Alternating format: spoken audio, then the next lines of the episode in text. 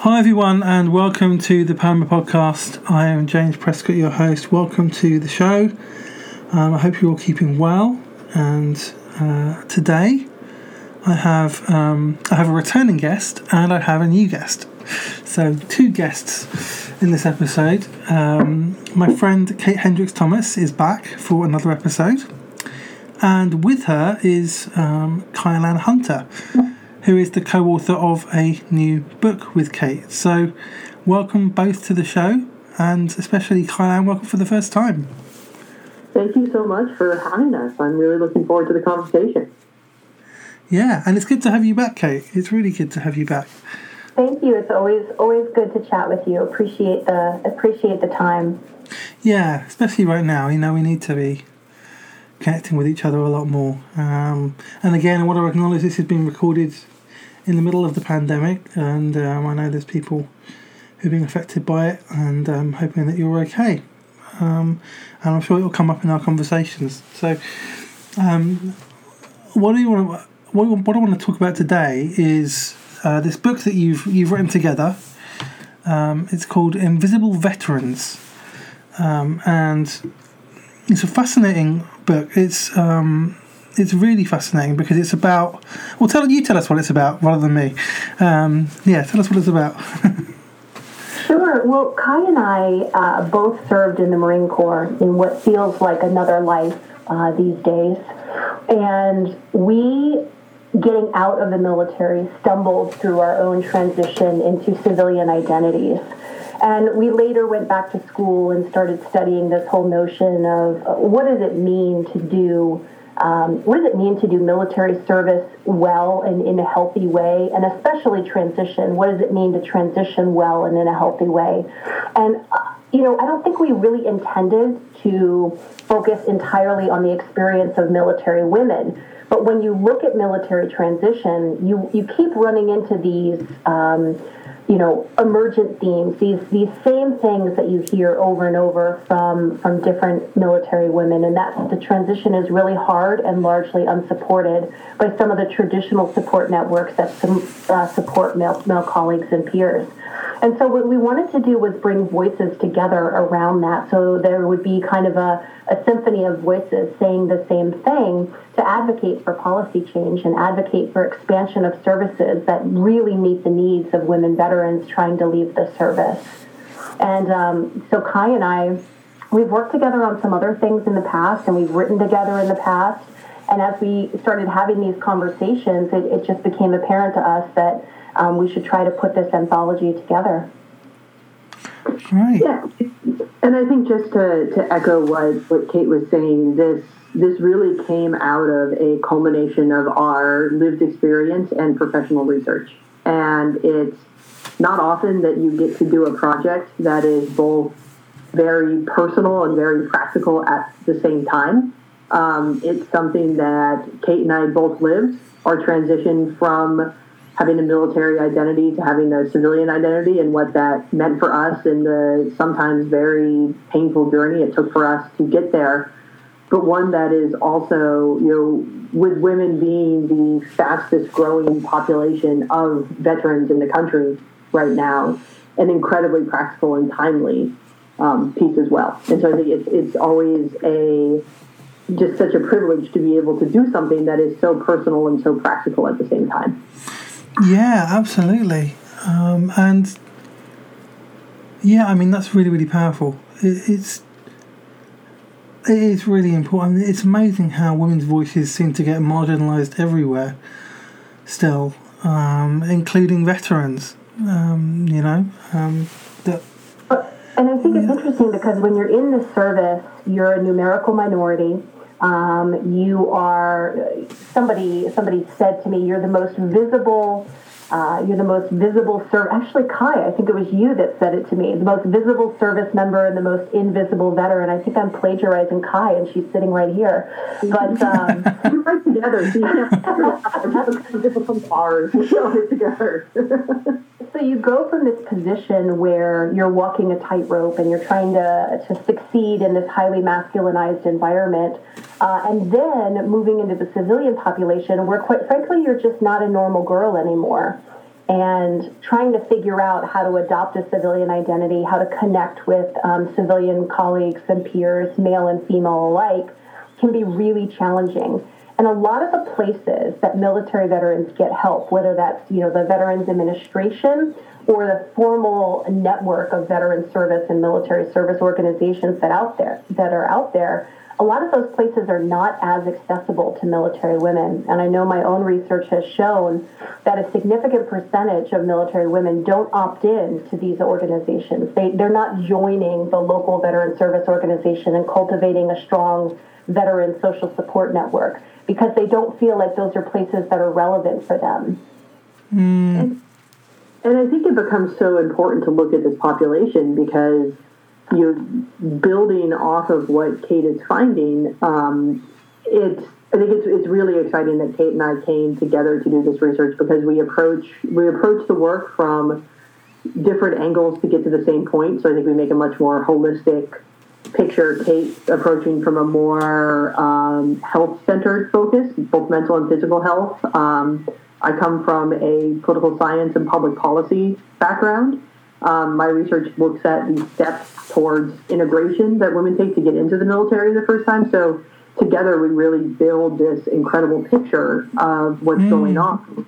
Um, but why why it's so important what Kate's talking about, women not opting into um, structures, is that coming, you know, getting into the military, there's actually quite a few safety nets that exist for you, um, whether they are, you know, you have housing taken care of, you have food taken care of, you have a very clearly defined schedule and mission that you are always on, um, and transitioning out when you don't feel like you have any safety nets anymore, that break from, I have a way that some of my basic needs are going to be taken care of, to almost my most basic needs I can't figure out how to take care of because the institutions that are supposedly designed to support this transition don't recognize some very basic needs that women tend to have, both physically and um, mentally, emotionally.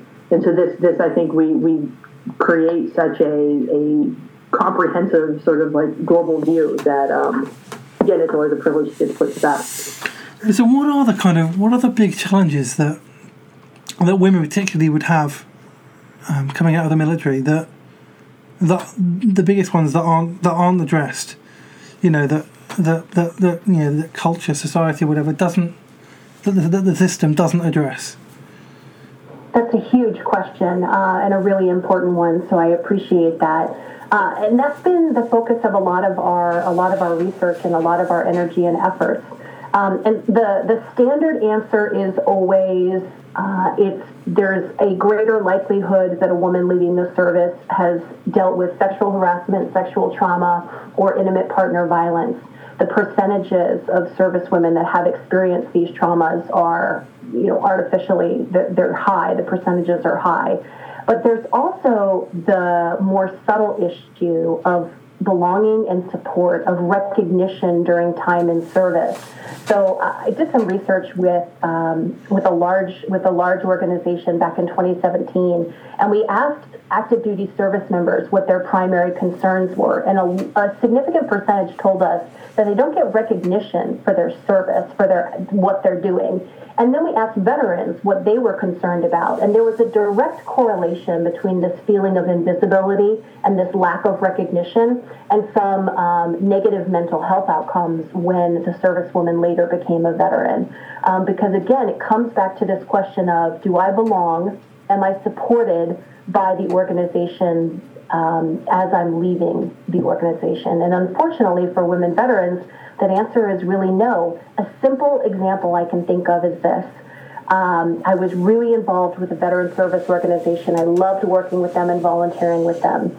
Their model was built for the single male veteran, but I was able to go and I felt comfortable. But the second I had my son, nothing was available to me because very few events were child-friendly or, or offered child care.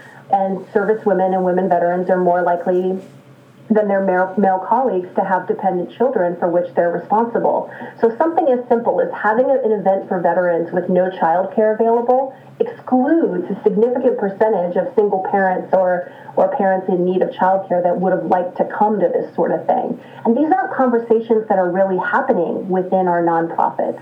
Nobody's talking about the fact that women veterans aren't showing up because we're not creating the right the right um, environment for them, and we're not putting in place the support mechanisms that would allow them to participate. And I think Kate raises a really, really important point there with regards to wanting to be involved but not being able to be involved. And I think one of the, the things, and you're talking about what are some of the surprising things that we find, is that women veterans are veterans, and that that's often a desire to have that part of service um, front and center. You know, as as Kate mentioned, you're not having recognition for service is actually a, a really big detriment to um, a lot of women who are you know, who have been serving and who, who want to be more involved. And I think there's often a misnomer there that women want different type of activities than their male veteran counterparts. In some cases, that might be true. In other cases, it's more, no, they want to do the same things because they are activities that give you this sense of belonging, like you were back in again. They're the people that have a lot of these shared experiences, and you see this really particularly with um, you know, veterans who have spent time in a deployed environment, like having having that camaraderie of being with the same people that saw you through this tough environment is something that, that women really want to go be a part of. Because of very you know, structural factors, and child, children are a a the number one where the burden still disproportionately falls on women for childcare, that puts a a double bind barrier. And then you have women now in these situations where they're like, well, I, I still want to be involved, but I also want to be uh, a parent.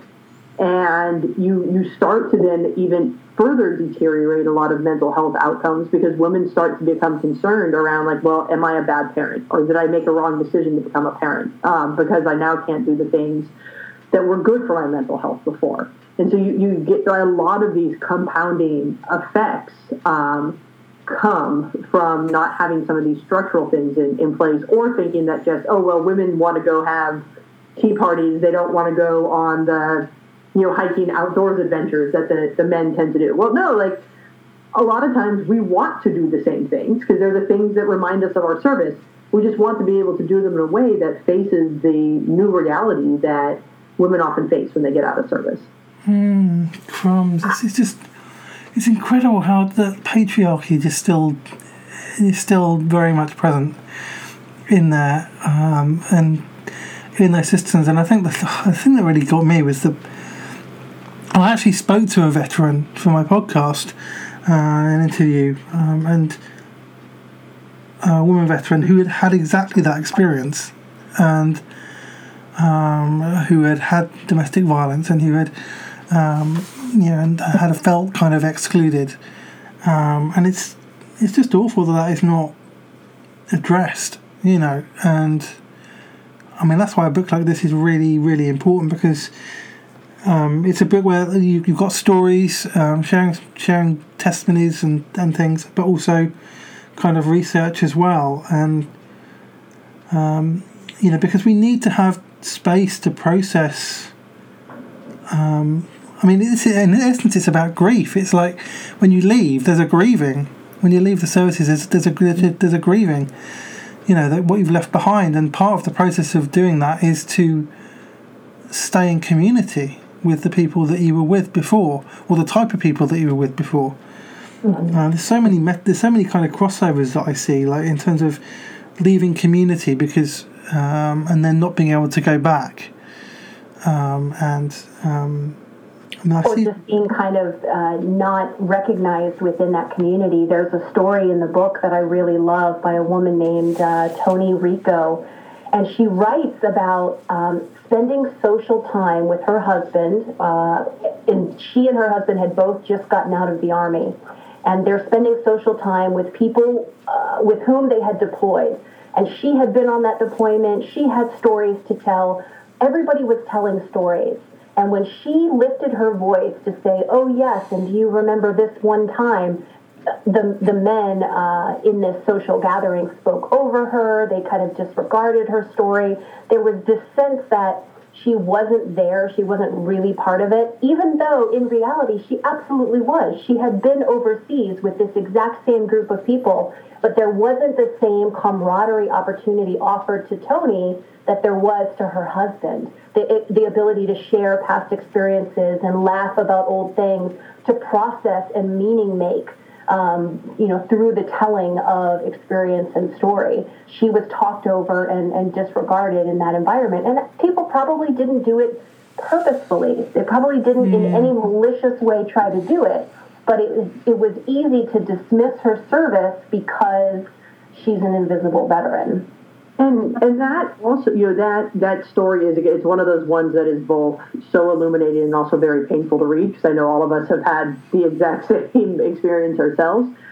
Um, and and that, you know, very micro level interaction that you that that that illuminates right there. This almost dismissal of like, well, you really there? It's easy to sort of write write her out of the story, has real impact on women when they're coming back into civilian life and trying to essentially leverage some of what should be the benefits of military service for future gain. And we think about some of those things like ascension into public office. You know, military service is often one of those things that when, that citizens of any any country, and you know, the the U K has a, a, a pretty proud tradition too of militaries becoming military leaders becoming civilian leaders. Like that's that's a very yeah. Uh, yeah. You know, democratic tradition.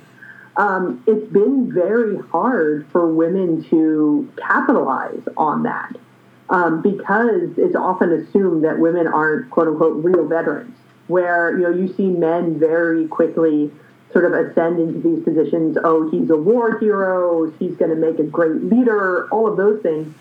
It's so much harder for women to be able to tell that story. And then if they do, they start getting accused of being braggadocious and trying to exploit their military service. And so it's this this real double bind. Like, and, and these are exactly the people mm-hmm. you want in leadership positions. You know, th- these are people who have um, a dedication to serving their country, who have proven leadership experience. You know, mm-hmm. who, who have all of these qualities that we want in a good leader, yet the the public still has a very hard time allowing women to stay in these narratives. And so there there yeah. is a continued double bind that is, is really, really troubling. Yeah, I think this is really prevalent in America. I mean, in the U K, we've we've had two women prime ministers already.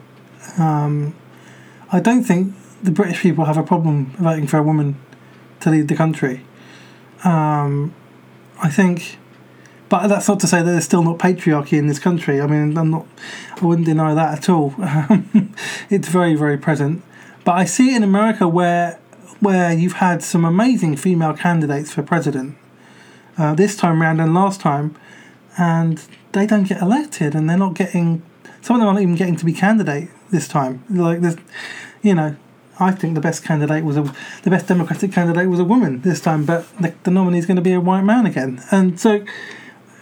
I mean, that, and I actually heard somebody tell me that where they live, uh, the place that they live in America, that uh, there are men who will say they will not vote for a woman if they're a woman candidate, on whatever party they are, um, which is really, like, horrifying. Um, so there's a lot of work to do, and, I mean, it shouldn't have to be done nowadays, in twenty twenty. We shouldn't have to be still having this conversation, but, um, but that's, well, I mean, again... That's, Sorry? That can be kind of hard when we're having these conversations about how to make transition better for women veterans. I mean, our own transition from active duty was, you know, over a decade ago, and the young women that come after us are facing so many of the same issues and so many of the same um, belonging and support problems. So there's really, I really do think that there is an effort um, in the in the the women's national security community, uh, there's an effort for women to kind of lift their voices and explain the experience of service women and women veterans, um, and to advocate for policy change and to advocate for organizational change and, and increased ex- inclusion. um, decreased uh, harassment and exclusion and services not available at, at organizations like the Veterans Administration. There's a real push, especially because the population of women veterans is growing, and it's growing internationally. Um, you know, I, I know this is something that Canada, Australia, and the U K are, are focused on as well, because they they have, just as America does, increased percentages of women serving. Yeah, that's right. Yeah, and it is really important. And yeah, and I, I was just thinking about the context that of what's happening in the world right now with, with the pandemic, and a lot of people are going through a, a grief trauma experience, um, and when they come out of this, when we eventually come out of this period, they're going to be in the same position as these women, going to be looking for community, looking for people with shared experiences, looking for a support network to um, to get behind, who can give them what they need to survive. Um, and it's so important that we have we have those in place, and that. Uh, And also we have a we have a society that allows for all different groups of people to be included in that. Absolutely, and I think one of the you know, the, the the pandemic right now has been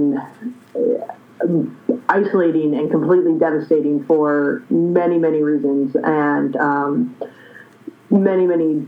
people are, are feeling it in a variety of different ways, both in terms of physical health issues, also economic um, issues, and struggling from uh, small businesses being shut down, um, people in the hospitality industry, you know, the, the economic um, issue, the physical health issue, the toll that it's taking on our, our healthcare systems and the healthcare workers and what they're having to deal with, knowing that there's... Um, In, in the U S in particular, a shortage of uh, equipment often for them to, to be able to do their job, and they're experiencing trauma in a, in a wholly different way and mm.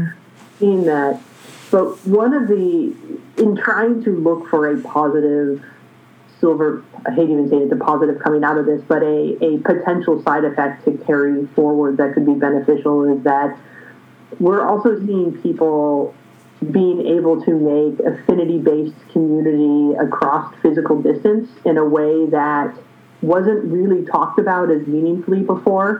Um, in terms of, you know, we've seen these Skype technologies on the on the rise, and Zoom, and these these virtual meetings and gatherings, and it's in in some communities, it's allowing a beginning of a conversation to be able to openly talk about being afraid, and being unsettled, and being un, uncertain, and um, tapping into those things in a real way that I hope when we come out of this we can continue. Mm-hmm. Um, you know, I think a very small story out of this is that as a, you know, I'm a adjunct professor at Georgetown University um, as as well in the million hats I wear, and we've transitioned everything into virtual classes.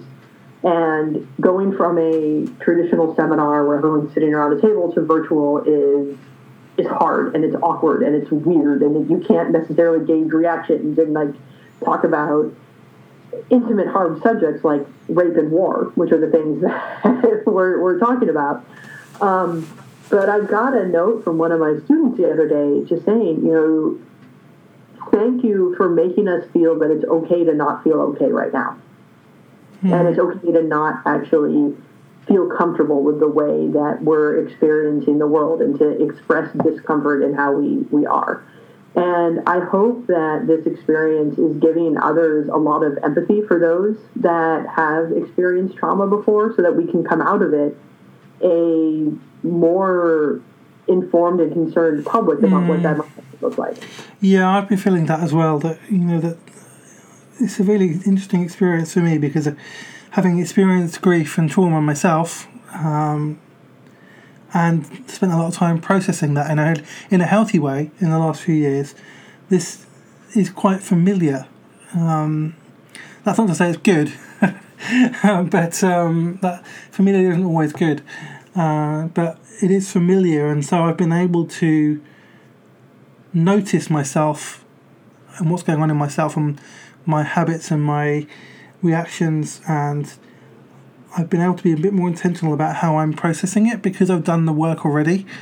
Um, it, that's not to say it's easy, it's not, um, or that I get it right all the time, because I don't. But um, I think when we become more trauma-informed and become more self-aware as well of how we respond to trauma, that, that actually helps us be more healthy, you know, and that doesn't mean we get it right all the time or that our lives will be perfect again. It just means that when conflict comes, we're able to deal with it in a more healthy way than we were before. Well, and I think that's an important that's an important point that all of the contributors to Invisible Veterans tried to make. Um, you know, regardless what, you know, whether they were talking about uh, legal issues women veterans face, or um, financial or housing or whatever whatever issues they were talking about, they really tried to emphasize the way that we are able, if we demonstrate if we demonstrate empathy and extend a hand to one another, the way that we're able to help one another. And if being forced to do that for the next few months Um, offers all of us uh, a little bigger slice of said empathy, I think that's a good thing. Yeah, I do. I think we, I think we need to become more empathetic as a as a society anyway. Uh, I mean, I'm highly sensitive, so I'm naturally empathetic. I'm, I'm probably over-empathetic uh, in some ways, in that I take on naturally a lot of the emotions that are all around me, um, um, just because of my brain chemistry. But I think, yeah, it's. I think we lost that as, as a culture, that um, we we'd seen things in a very kind of binary, dualistic way, rather than listening to people's stories. Because when you hear people's stories, it changes. It changes your perception of what of their actions and of um, their decisions and and all of that, and it doesn't make excuses, but it but it's but it explains things. Um, and helps you empathize with people. And I think we... Well, and I would say that's exactly why we wanted to include the personal narratives and the personal stories. Mm. It's exactly what you just said. It explains things, it humanizes it, um, rather than just saying, we have a belonging and support issue for women veterans. You can actually hear from, hear from, you know, Erica. Here's Erica's experience of belonging and support issues. And I, I think that's really important. Um, you know, to make it relevant to a reader that may not have experienced the same issue. Yeah. And in those personal stories, you can see there, there's one that I I would argue that everybody can find a piece of themselves in the personal stories that are there, even if you never served a day of your life in the military. Um, I think that's That's another big, I think, side effect of writing this book. I don't, I'm not going to say it was our intent or purpose, because I think it came out of it, was also just building some of that human connection to bridge the civil-military divide. Um, you know, there are unique challenges that veterans face, but there are challenges that everybody faces. And so if we can use our veteran experience to lean in and help somebody go through a different sort of challenge, or somebody who's faced a completely different challenge can start to say, yeah, I can see why it's harder for this person. So I want to advocate to make things better for for this community too, because I can I can recognize that this is a challenge, but I had support through some other sort of institution. These people deserve similar type of support too. So it's It's also, I think, one of the, especially in these times right now where we're all as a as a global society learning a lot more about what resilience, processing trauma, fear, uncertainty, a lot more about what all of those things mean. I, I think it's more relevant than ever to be able to have a have a book that humanizes a problem that's really hard to talk about, that nobody really wants to talk about often. Yeah, that's true. That's very true. Um, and that's why, that's when I saw what the book was about. I was I, I, lo- I immediately kind of loved the idea of it because because it's got stories in it, because people can connect with stories. You know, um, stories make sense of facts. Like, you can put all the research, if you have just the research and the knowledge, that that's one thing. But when you have when you put that alongside real life stories, that makes it compelling. I think, and people connect with it. Um, and that's why I think this book will connect with a lot of people, because of that that kind of combination it has of stories and research and um, how it aligns them. Yeah. So, um, yeah. Um, I mean, what did you... What did you learn? How I mean, how did this, how did writing this and researching this book affect you, both of you? Hmm. Well, I mean, I, I would definitely say, you know, I tend to I tend to love and appreciate the research. So it's easy for me to say, okay, these are our percentages of M S T, these are our percentages of opting in to support networks. You know, it's easy for me to point at numbers and say, here are these empiric, here are these empirical problems. But I think I didn't expect to be moved, so moved as I was by the writing of several of our contributors. Um, I, I didn't expect to see so much of myself in in everyone's story. And there was something I identified with in absolutely, absolutely every vignette Um, that a, a woman veteran author submitted, and, and that surprised me. Interesting. Yeah, I think you know that that's that's definitely a big a big piece. Um, one thing that actually that so I'll, I'll have to say something different that surprised me. So I can't say the same thing, but one you know. Um, We have one of our, our research contributors um, is a civilian woman, uh, a professor that we we both have worked with um, in the past on things. And what actually really surprised me was how, was in conversation with her back and forth through the editing and the peer review process and the, and, and working through it, how it fundamentally changed the way, like working on this project changed the way that she engaged with other other people and other organizations. And I think it's one of those, like, seeing the, you know, she, she had brought up, you know, doing work on women veterans, which was a, you know, her her work tends to normally focus on rebel groups that they see, and, like, it's it's, it's very, she's a very quantity person who does a lot of, uh, um, you know, regression analyses and, like, look, here's our predictive value that groups of people will behave certain ways. And she's like, you know, I was working with such a small N population that I became very concerned and caring about the fact that these are individuals. And I think it was really interesting for me to see, you know, here's a, what I would think of as, like, you know, a hardcore social science researcher who's very, by the, you know, by the book, this is just a thing, coming and saying, you know, doing work on a on a population that is actually this small really does change the way that I, I think about people when I see what sort of adverse outcomes might be impacting them. And it's it's making me engage with my own members of Congress different and ask them for different funding priorities type of thing. So that, that was really surprising for me that it actually, you know, one one chapter in a book really, like, got someone to change, but it was a uh, it was it was one of the biggest surprises I had. Um, in working on this book.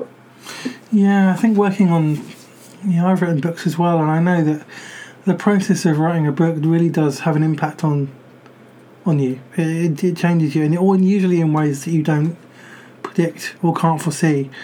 Um, so it's really interesting to hear that. Um, I mean, what what's your biggest hope for this book, um, especially in kind of the the context now that we're in with the pandemic and things, and people um, going through that similar experience? What, what, what are your hopes uh, for this book? I wish I had the ability. I wish I had the uh, the sales ability or the the the verbal acumen to convince people that don't know anything about the military or don't know anything about the veteran transition experience to read it. I think that, again, uh, because we emphasize so much, we're going to tell you what the issues are. We're, we're going to put numbers on those issues, but we're also going to explain how those issues impact, you know, impact Erica and, uh, you know, Teresa and, and the other contributors of the book. I wish I had a way um, to convince people that don't think that these issues facing the military uh, and, and military transition impact them. I wish I had a way to say, read this. It does impact you. The civilian-military divide impacts American public policy at, at, you know, an incredible amount. So you need to know about this, these people. You need to know about these issues. And, um, you know, the first step is extending a hand in your own community, looking around for the for the veterans in your community that are in need of connection. Um, but then there's so much more at a policy level that can be done. I I would absolutely echo that. You know, I think it's when we're in this time of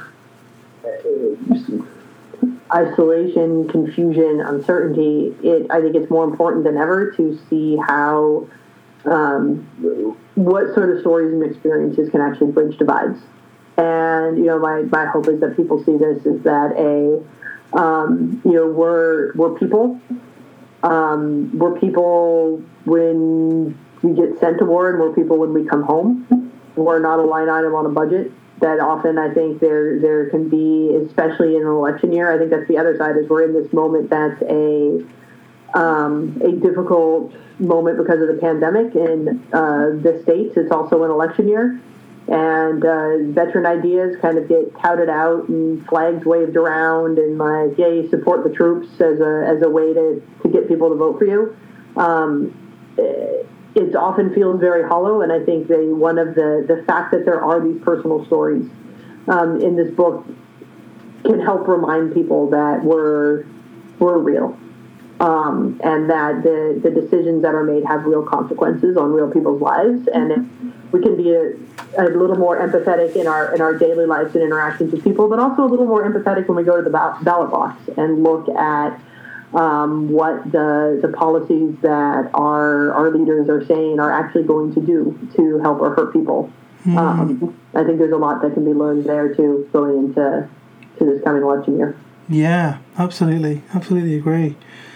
Um, and just finally, like, what, what's one less, one thing, one note of solidarity or hope or guidance maybe that you would offer to somebody who is maybe going through that that process of, of I mean, not just in the military, but just generally of, of who's experiencing the, the kind of grief and the um, the confusion and the, the you know the anxiety of, of what we're going through. Um, Um, generally with, with the pandemic and, and what what they can do to come out of this healthier and to process what they're going through in a healthy way? I would definitely say all of my research, so much of my research comes back to the foundational bedrock of social cohesion, social support, and social connection. So I would say, you know, really looking for places to connect that you're not already connecting Uh, is one of the healthy, healthiest things that you can do for yourself. Whether you're a woman veteran leaving the military, wondering what your new life is going to look like, or you know you're a young single, uh, homebound by a by a pandemic virus, connecting wherever possible and connecting across difference and being willing to get a little uncomfortable as you connect. I think those are the most important things you can do for your for your overall well-being and health. Mm. Yeah. And in in addition to the to the connection, um, is really focusing into how how this experience is, is changing you, and then what sort of change you want to see in the the institutions around you as a result. Um, my research focuses a lot on um, mechanisms of integration, which is a fancy way of saying how do people have space in an institution to actually be able to change it. Um, You know, like how are you able actually to, to affect change? And um, I think there's a lot of inter- like there's a lot of forced introspection going on right now, uh, both about ourselves and what we need in community. I think the Kate's point to saying like who do we need to be reaching out to? What sort of community are we actually craving right now? But also what sort of change do we need to be able to to see to avoid something like this happening and to make it better for those that are going to, to come um, before us. Um, one of the one of the, the kind of strange findings that's come out of my research around um, gender integration, and uh, it actually was said to me by a, um, a Norwegian woman I was interviewing for some work on that, is that she said, you know, I, I really get frustrated when people always tell me that it will get better, because it is actually never going to get better, but you are. And I I really, like, that's been something that, like, those kind of nuggets you get when you do a lot of interview work. People are like, oh, the people say really profound things. But I think it's, it's really important for for people to recognize right now that if we sit around and just expect it to get better, um, it is always going to be bad, whatever that it is, whatever the, the it in the world of the, the time that we're suffering, there's always something out there that is going to be bad.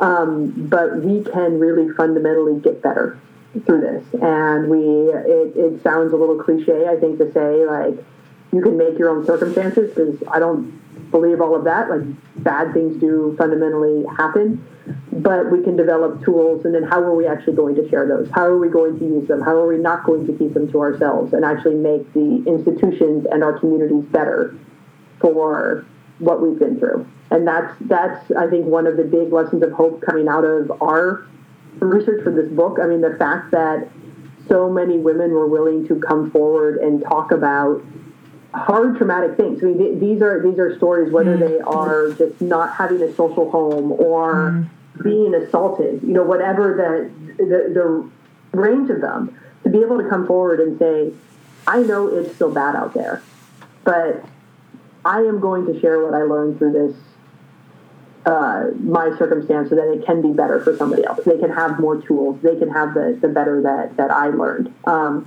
that's one of the biggest lights, like how willing people really were to talk to. It's so encouraging to me.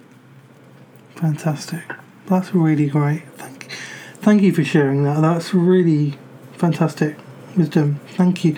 And thank you for both coming on the show again. Um, thank you for sharing. It's been really, really great, and I'm I'm excited to see what this book does and the impact it has. Thank you.